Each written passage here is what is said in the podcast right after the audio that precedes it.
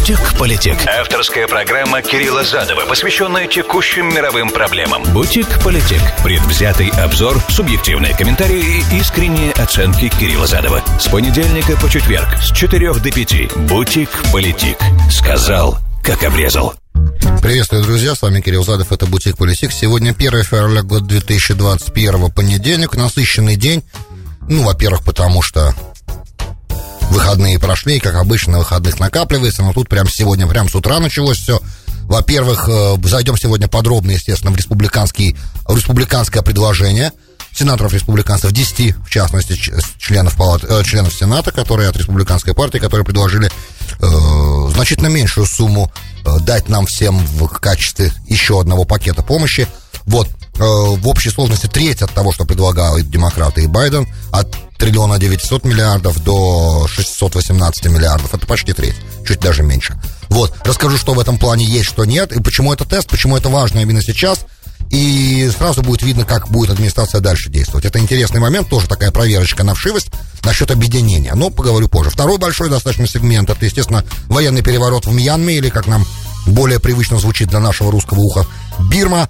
Вот, что там произошло, и вообще о тенденции демократизации, контрреволюции. Это интересная штука, я считаю, концептуальный разговор. Постараюсь его начать сегодня, ну, будут возникать еще ситуации, будем к нему возвращаться. Вот, это номер 2. И номер 3. Решение Великобритании предоставить настоящую дорожную карту фактически для всех гонконгских резидентов, как получить британское гражданство. Это важно. Поэтому я решил сегодня Ближнего Востока вообще не касаться, а раз уж мы на Дальнем Востоке, то на Дальнем Востоке останемся в конце. Но завтра, скорее всего, большой израильский день, потому что там много интересных вещей за день до закрытия списков избирательных новых.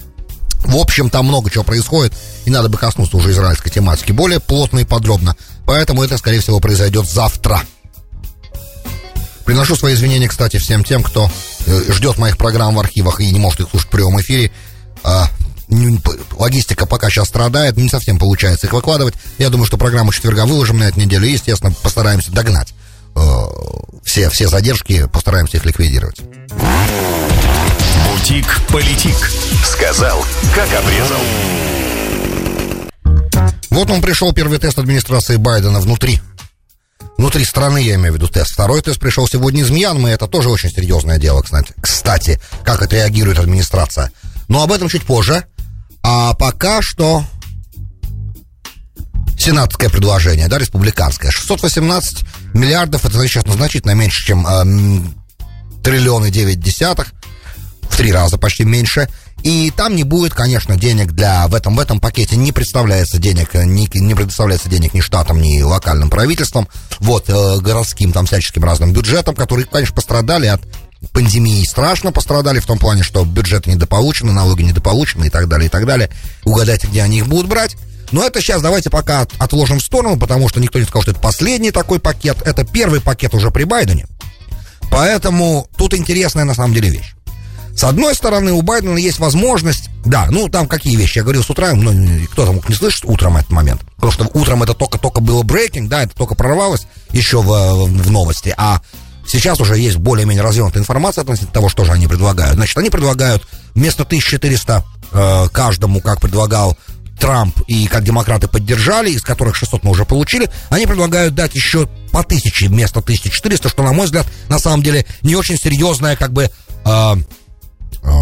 То есть уже сам по себе этот момент движение в сторону демократов, потому что изначально республиканцы не хотели об этом слышать даже, об увеличении $600 вот этого платежа на каждого, а только из-за Трампа они решили увеличить, да? Теперь они согласны на 1000, причем, как мы понимаем, это 1000 каждому в семье, кто зарабатывает меньше 75 тысяч в год, плюс, естественно, тех, кто от него зависит, то есть семья из 4 человек может получить 4000. Unemployment, усиленное пособие по безработице, до июня продление по $300 в неделю. А план Байдена предполагает 400, по-моему, до сентября. А вот в этом 1,9, я имею в виду, триллиона, которые демократы предлагают, и который, самое главное, у них есть возможность... Ну, естественно, там есть 160 миллиардов на вакцину, на тестинг, на всяческое оборудование, миллиардов, да, то есть там тоже очень много денег на логистику, которая, конечно, необходима, потому что вакцинироваться мы должны, и мы тут конкретно провалились, мы проиграли эту войну абсолютно точно, уже сегодня это видно по многим причинам, многие страны можем сравнить, себя со многими странами можем сравнить, плохо все, короче. Но я об этом сейчас не хотел бы говорить. Это прям позорный момент, да, очень большая неприятность. Разбираться, почему это так происходит, почему так произошло, даже не хочется. Просто настроение портится от этого. Как-нибудь потом, может быть, поговорим уже, когда вакцинируемся все. Смотрите, вот в чем штука получается, такая вещь. С одной стороны, это таким же тестом столкнулся Обама, когда в 2009 году разрабатывал систему Обамакер, да? Какая была ситуация? Ситуация была такой. Значит, у него было большинство техническое в обеих палатах, в палате представителей и в Сенате. И напомню тем, кто не следил тогда, как Обамакер принимался. И он мог, технически Обама мог использовать демократическое большинство для того, чтобы пропустить, как бы не обращая внимания на республиканцев, пропустить Обамакер без их поддержки. Он решил попробовать то, что называется Unity, да, вот это вот, попытаться bipartisan, вместе с двумя партиями разработать план, и пошел в консультационный режим, было много разговоров, в итоге он понял, что республиканцы пытаются настолько сильно разбавить его предложение по реформе медицинского страхования, что оно теряет смысл тогда для него, и в итоге он плюнул на этот момент, пошел по пути однопартийного принятия, заставил, буквально построил демократов и в Палате представителей, и в Сенате для того, чтобы они проголосовали, игнорировали всяческие филибастеры, там была очень непростая ситуация. Короче, в итоге у него это получилось, Обамакер был принят. И тот план. И это, естественно, пружина, которую он сжал, она потом разжалась и разжималась много-много раз еще, и это закрутило. Ну, это не первый раз, когда как президент использует только свою партию, но, в принципе, такого прям откровенного игнорирования интересов большого сегмента нации, представленного республиканцами в Палате представителей и в Сенате, давно не было. И это было как бы... В итоге это спровоцировало приход, помните, Ти-пари, победы в итоге республиканцев на выборах в Палату представителей и в Конгрессе. В общем и целом это привело к тому, что Обаме потом дальше приходилось иметь дело с нашим, с Конгрессом, который значительно менее дружелюбен к нему был. Да, это первый момент. Он тогда этот тест не прошел, но у него была задача. Чтобы справиться с этой задачей, ему пришлось в итоге пойти по партийной линии. Сегодня у Байдена есть техническая возможность, как мы понимаем, и в Палате представителей, и в Сенате пропустить тот план, который он хочет. Но республиканцы, 10 человек, фискально-консервативных ребят, пришли к нему и говорят: слушай, ты на инаугурации говорил про юнити, про объединение, про нашу совместную деятельность. Мы должны лечить нацию, больную нацию. Вот у нас серьезно нация разделена, ты это понимаешь. Давай вот, пожалуйста, предложение, которое, в принципе, будет... начнем разговор, да? Это такой middle ground, это такой компромисс. И с нашей стороны, потому что пойми, говорят республиканцы Байдену, то, что ты сейчас пытаешься сделать, вот этот план 1.9, это фактически все больше того, что вы пытались сделать в предыдущий раз. Мы дали половину, мы согласились на 900 миллиардов, вот, и это прошло. Сейчас примерно на тех же самых, по тем же самым линиям ты хочешь дать еще 1,9 триллиона. Это многовато, и это может вызвать в итоге впоследствии определенные проблемы. Я, честно говоря, всем этим прогнозам о том, что из-за того, что мы сейчас такие деньги вливаем в экономику, вливаем в страну, да, раздавая деньги людям, из-за этого у нас в итоге доллар по отношению к другим валютам упадет, инфляция, все вот эти doomsayers, да, все вот эти негативные прогнозы, из-за того, что мы это делаем, я бы всерьез сегодня бы их не рассматривал. Почему? Потому что в случае при правильных, и есть экономисты, которые меня поддержали здесь, я сам не экономист, но знаком с этими позициями тоже, при правильном расходовании, да, во-первых, нация сама себя выкупает из долгов, то есть она сама себя вытягивает на экономический рост, это первое. Второе, спрос на американскую, так как американская валюта, я вам всегда об этом говорил, так как американская валюта остается резервной, альтернативы нет, и, скорее всего, в ближайшей, там, я бы скажу, 10, 15, 20-летней перспективе не будет. Вот, по крайней мере, из того, как сегодня ситуация развивается, уж слишком был сильный драйв в 2008 году отказаться от доллара как резервной валюты после нашего кризиса real estate. Но этого не произошло, вот, все равно не произошло, уж если это тогда не произошло, тем более это не произойдет сейчас, учитывая общие тенденции в мире, и это сейчас даже не надо начинать этот разговор. Короче, с одной стороны, мы резервная валюта, с другой стороны, мы огромный рынок, и мы очень растущая, хорошая экономика, когда у нас все в порядке. Вот. А в порядке у нас после вакцинации, по идее, должно же все-таки стать когда-то, да, в какой-то момент. Этот год должен быть ключевым для роста, в принципе, да, если не будет войны большой, там много если, но это если все, они такие дистанционные если. Они, все возможно, да, все ходим под Богом, но если смотреть на ситуацию, как она развивается, смотреть на тенденции, на тренды, да, не выглядит так, что у нас этот рост может быть чем-то обращен, учитывая, что Трамп сделал многое для того, чтобы этот рост был. И если сегодня сильно не гадить в то, что сделал Трамп, хотя понятно, что там сумасшедший принтер Байдена сейчас один за другим указы подписывает, но в какой-то момент это прекратится, правильно? И если слишком сильной регуляции бизнеса не будет, на что моя надежда все-таки еще теплится где-то, да, и задел, который был Трампом за 4 года сделан, он сохранится для роста экономики, да, несмотря, как хотите это называйте, чтобы богатые стали еще богаче, оставим сейчас марксистскую идеологию в стороне. Неважно, да, для роста экономики, для большего найма на работу, для восстановления после пандемии, наша авиакомпания что-то расти. Короче, рост будет такой, что, по идее, перекроет негативные последствия таких больших стимулус-пакетов, да, таких пакетов помощи. Поэтому я в негативные прогнозы, особенно международных экспертов, не особо верю, потому как всегда все хотят сказать, что в Америке будет плохо, в Америке будет плохо, в Америке будет плохо. Америка defies the odds, да, Америка всегда идет выше ожиданий. Мы уникальная нация, мы справимся. Всякое бывало, мы справимся и здесь, не волнуйтесь. Много раз были ситуации, когда люди говорили: о, все, Америке кирдык. Америки не будет кирдык. В этом случае, по крайней мере, так мне представляется. Нет, не будет, все будет нормально. Мы большая, здоровая страна. Теперь. И правильно выстроена, да, и мы демократия. Теперь, следующий момент. Либеральная, причем демократия, насколько это возможно в современном мире, и для рыночной экономики мы как бы самое главное, как бы, мы лучшая среда питательная.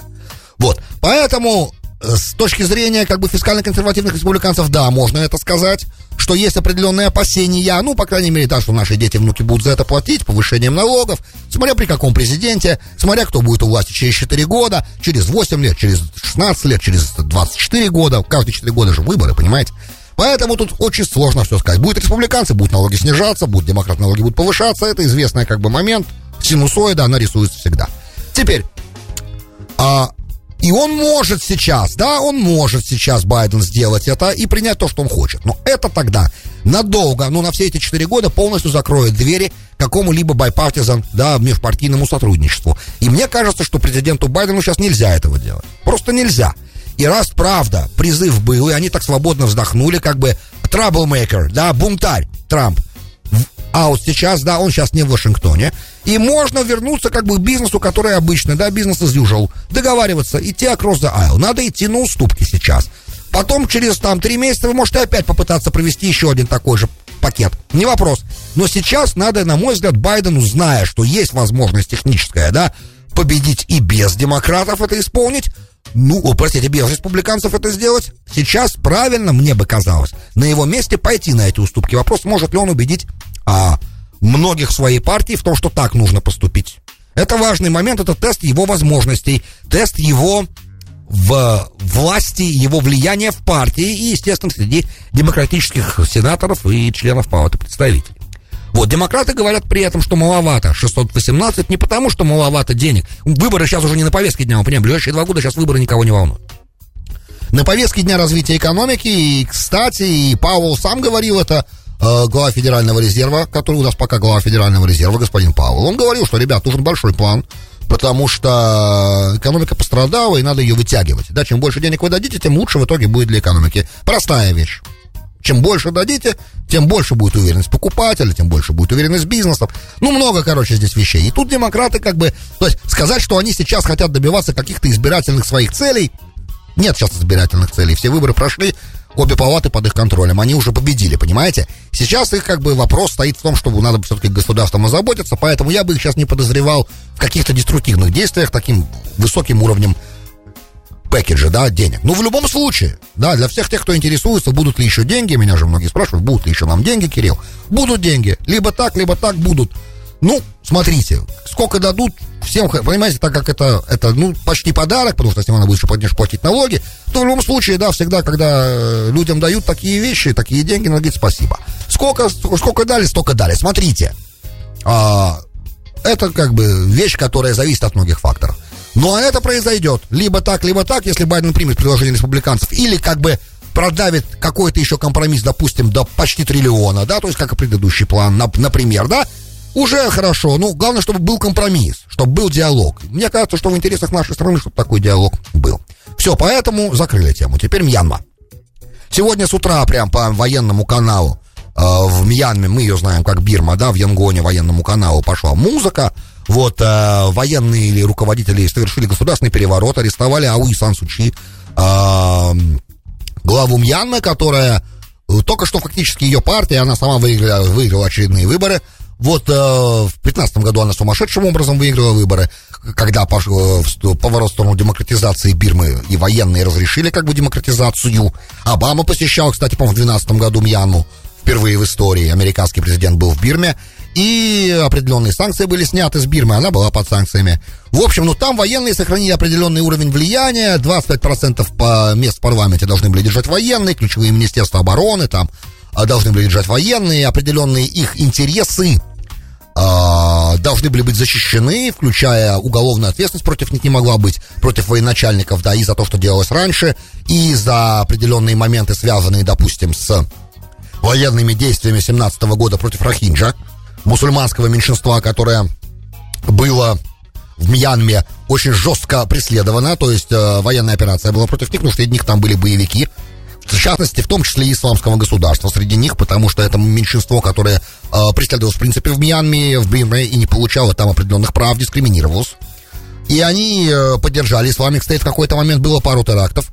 В итоге на это военные отреагировали очень жестко, их в этом поддержала Аун Сан Су Чжи, кстати, лауреат Нобелевской премии мира, правозащитница и диссидентка, сидевшая в тюрьме. Кстати, сама дочь национального лидера, националистического лидера Мьянмы прошлого, да, по-моему, его же истребили военные. То есть она фактически принцесса. Ну, говоря простым языком, да, она родилась у человека, который символизировал Бирму, да, ее драйв за независимость и так далее. Короче, она власти, она из семьи, которая представляла власть, и она из семьи, которая... Как бы, то есть, если кто-то и может претендовать на трон, да, грубо говоря, ну, трон, потому что демократия, нет трона, да, была демократия до сегодняшнего дня, по крайней мере, то Аун Сан Су Чжи, она как бы женщина вот такого уровня, причем она в тюрьме сидела, она Нобелевскую премию, по-моему, она еще в тюрьме и получала Нобелевскую премию. В общем, то есть ей присуждали, когда она была в тюрьме.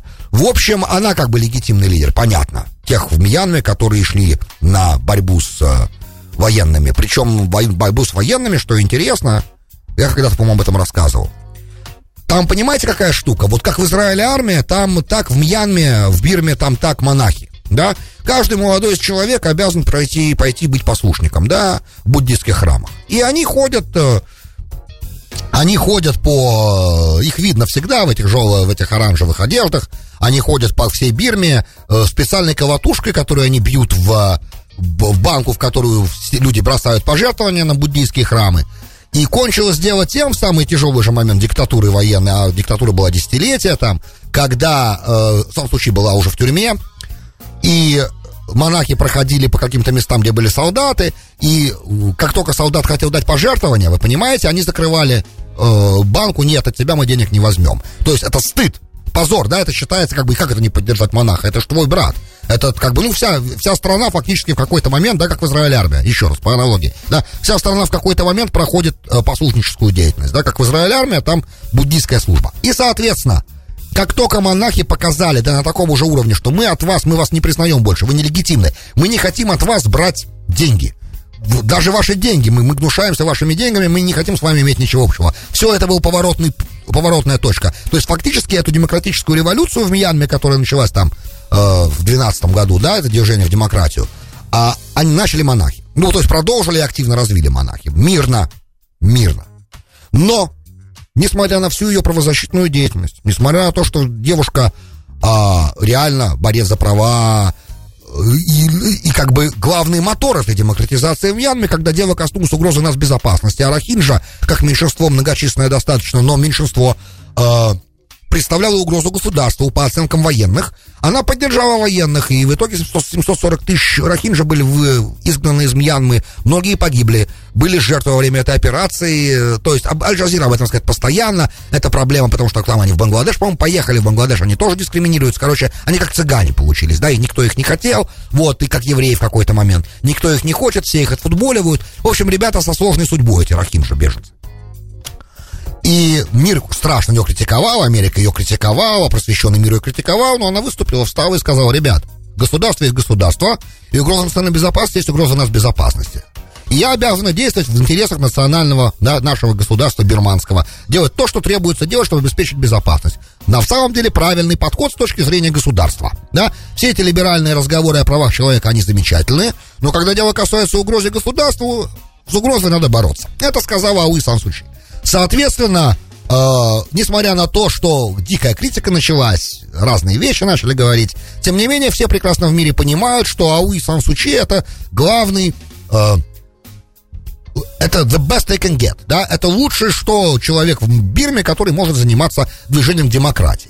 Вот, и сейчас администрация Байдена уже выпустила заявление, требуя от военных немедленно передать власть обратно, отпустить Сан Су Чжи и передать назад власть. Да, почему произошел переворот? Потому что все эти годы, с момента последней победы на выборах 2015 года, Сан Су Чжи пыталась демократизировать страну все больше и больше. И в какой-то момент, особенно после последних выборов, которые ее партия выиграла очень сильным перевесом, ожидалось, что она начнет менять Конституцию. Она получила необходимое количество мандатов для того, чтобы менять Конституцию. А изменение Конституции лишило бы военных их иммунитета, их прерогатив определенных во власти и в экономическом положении в стране. И это для них было воспринято, для военных, для генералов, как экзистенциальная угроза их нормальной, спокойной жизни, существованию. Поэтому... Тавтология, смотри. Экзистенциальная — это и так, понятно, угроза существованию. Поэтому переворот произошел. Удержатся ли они? Смотрите, тут у нас серьезные испытания, да? Несмотря на все заявления администрации и Байдена, и Энтони Блинкена, уже нашего госсекретаря. Этот тест очень сложный, потому что если там вот Менендес, например, там уже сенаторы-демократы требуют санкций, сразу санкции, значит, все должны прекрасно понимать, что в секунду, что мы наложим сейчас опять санкции на Мьянму, это толкнет Мьянму куда? Правильно, к своему главному северному соседу и покровителю, и другу, Китаю. И опять мы потеряем как бы потенциального союзника, понимаете? Вот, поэтому сейчас очень этот тонкий лед, по которому надо пройти. Потому как у нас уже и так есть определенные моменты с Китаем, и мы выстраиваем какую-то ось сопротивления, позвольте мне эту аналогию, да? Некую ось сопротивления китайским интересам мы же выстраиваем уже достаточно давно. Обама пытался этим заниматься, Трамп, естественно, да и все, как бы, когда поняли, что Китай слишком большой, too big to contain, да, слишком большой, чтобы его сдерживать, сразу начали выстраивать эту ось: Австралия, Япония, Индия, понятно, как бы, да, попытки есть и продолжаются, Вьетнам есть, попытки есть и продолжаются, и Мьянму не хотелось бы толкать Китаю в объятия назад, вот уже Иран толкнули совсем. Да, в итоге. В результате, потому что выхода нашего из иранской сделки, Китай зашел в Иран по-взрослому. Вот. И денег, как вы понимаете, у Китая достаточно, чтобы иранцев спасать, и, естественно, будет достаточно, чтобы спасать Мьянму. То есть, по большому счету, они, конечно, без нашей помощи, мне кажется, могут продержаться. Но это... То есть, без нашей, под нашими санкциями смогут продержаться. Учитывая, что Совбез, конечно же, эти санкции не поддерживает, потому как Китай будет голосовать против, это даже ребенку понятно здесь. В общем, тесты. Да, никто не говорил, что будет легко, ребят. Окей, есть последствия у результатов голосования, да, 3 ноября. Все, теперь вы зашли, добро пожаловать во взрослый мир, да, ну, правда, Байден не впервой, вот, и Блинкену не впервой. В принципе, ребята опытные. Посмотрим, как они эти тесты пройдут. Бутик Политик. С понедельника по четверг с 4 до 5 вечера. Сказал, как обрезал. Добро пожаловать в Бутик Политик, часть 2. С вами Кирилл Задов. Сегодня 1 февраля года 2021, понедельник. Обещал вам про британско-китайско-гонконгский треугольник немножко рассказать, потому что есть новости. Да, помните, когда-то, когда весь этот закон новой безопасности в Гонконге принимался, Китай принимал закон новой безопасности, где все гонконгские свободы фактически были поставлены под большой жирный знак вопроса, ну и тотальная, слежка начиналась, и по этому закону потом начались аресты гонконгской оппозиции, и протесты эти придавливались из-за этого. Он из-за протестов был принят этот закон, ну и после этого протестам было сложнее идти. В общем и целом, я говорил вам тогда, что есть определенная с документами ситуация. Великобритания всем тем, кто родился в Гонконге до 1997 года, до момента, что Гонконг перешел под китайское правление, выдавала такие паспорта, которые называются, они не совсем британские. То есть они британские, но они британские заграничные паспорта, так называемые British National Overseas, дословно он называется, по-моему, правильно. Да, то есть британский гражданин за границей. Да? Вот такие паспорта. И по этим паспортам можно было приезжать в Англию, какое-то время там находиться, месяцы там, да. Но нельзя там было по этим паспортам работать, и нельзя было по этим паспортам Великобритании продлевать. То есть, если какие-то причины были, да, но автоматически ничего не продлевалось, надо было там специальные анкеты, вы понимаете, бюрократия определенная.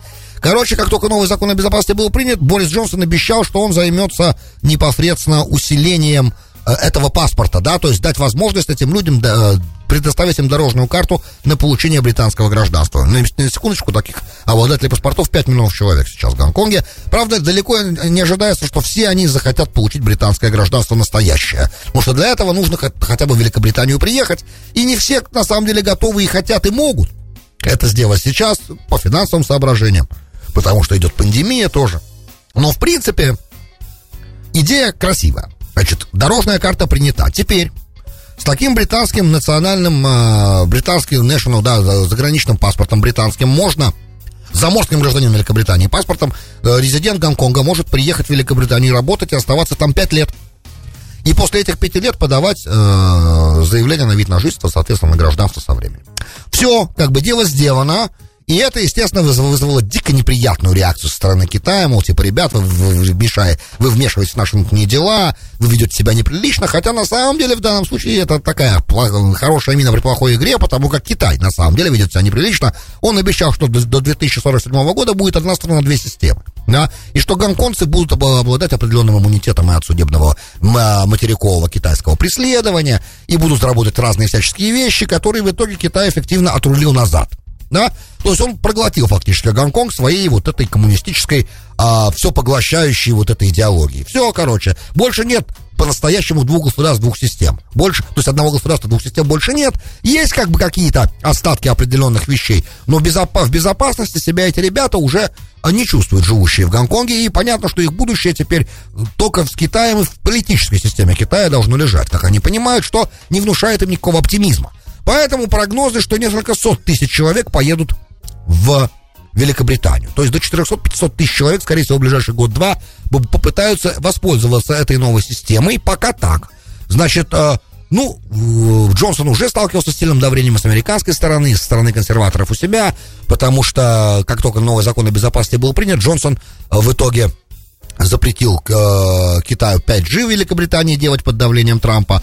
Вот какими определенные санкции там накладывал на них. В общем и целом, напряжение нарастало в отношениях между Великобританией и Китаем. И это, понятно, последний момент тоже не поможет улучшению климата.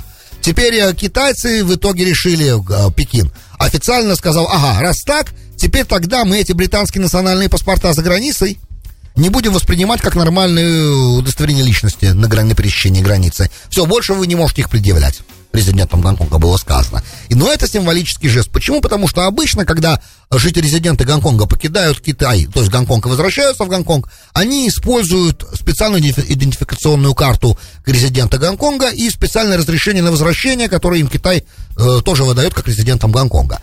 Паспорт, вот этот британский заграничный заморский паспорт, они показывают в основном только в других странах, никогда на границе. Так что этим действием Китай на самом деле просто символически показал, что он недоволен, но реально это никак жизнь резидента не усложняет пока. Хотя китайское министерство иностранных дел сказало, что оно и какие-то еще меры, на какие-то еще Китай официальные может пойти меры, чтобы за это движение в сторону Великобритании резидентов Гонконга их наказать.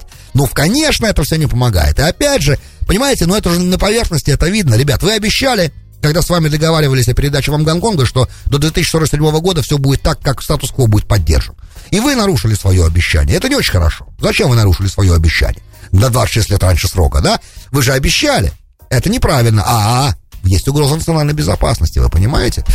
Еще раз и еще раз, да, возвращаемся. Учиться, учиться, еще раз, как говорил когда-то классик. Смотрите, классик юмора.